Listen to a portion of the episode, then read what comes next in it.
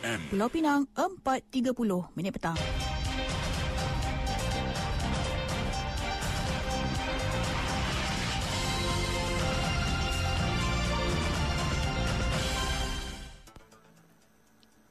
Warta Mutiara bersama Hamizah Mansur. Assalamualaikum. Salam Malaysia Madani. Insiden pertengkaran pasangan lelaki dan perempuan di kawasan hentian Jabatan Pulau Pinang semalam bertukar tragedi apabila mereka telah terjun ke dalam laut. Ketua Operasi Balai Bomba dan Penyelamat BBP Perai Syahrul Munawir Taharin berkata terdahulu pihaknya menerima panggilan berhubung kejadian itu pada pukul 7.49 malam.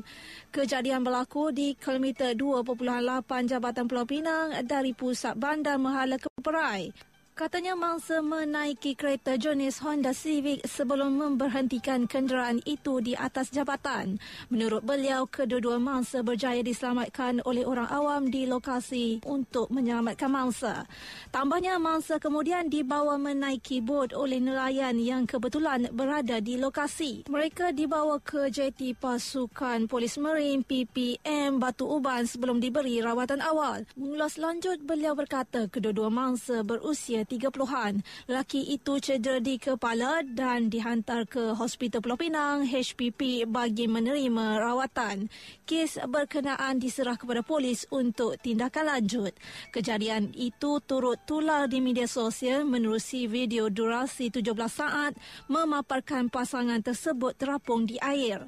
Pertengkaran dipercayai membabitkan masalah peribadi namun tidak diketahui hubungan mereka. Difahamkan orang awam yang terjun ke laut menyelamatkan mangsa adalah seorang anggota tentera.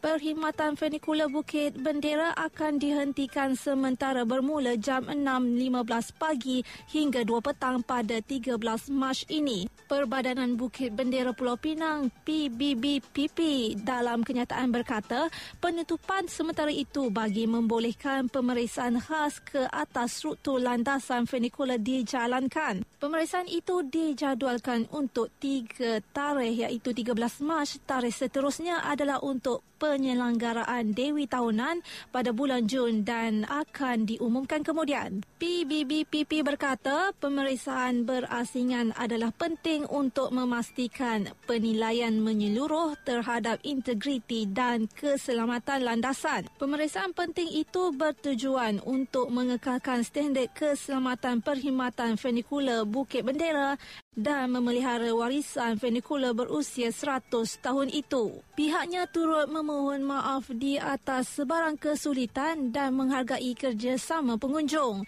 Dalam masa yang sama, pihaknya berusaha untuk mengekalkan perkhidmatan dan standard keselamatan yang tinggi di Bukit Bendera.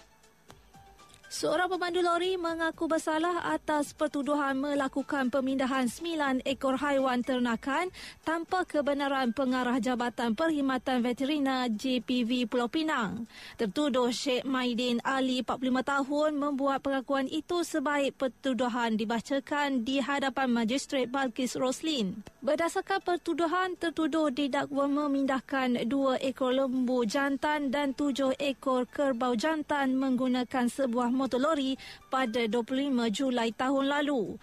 Kesalahan itu didakwa dilakukan di bahu jalan hadapan Plaza Tol Sungai Dua Lebuh Raya Utara Selatan kira-kira jam 1 petang. Mahkamah menetapkan denda RM8,000 dan penjara 8 bulan sekiranya gagal membayar denda yang ditetapkan. Pendakwaan dikendalikan Pegawai Pendakwa Jabatan Veterina Negeri Roziman Awan Tahrin manakala tertuduh tidak diwakili peguam. Syekh Maidin kemudiannya membayar denda terbabit pagi tadi. Dari sungai ke segara, Palestin pasti merdeka. Sekian Warta Mutiara, berita disunting Hamizah Mansur. Assalamualaikum, salam perpaduan dan salam Malaysia Madani.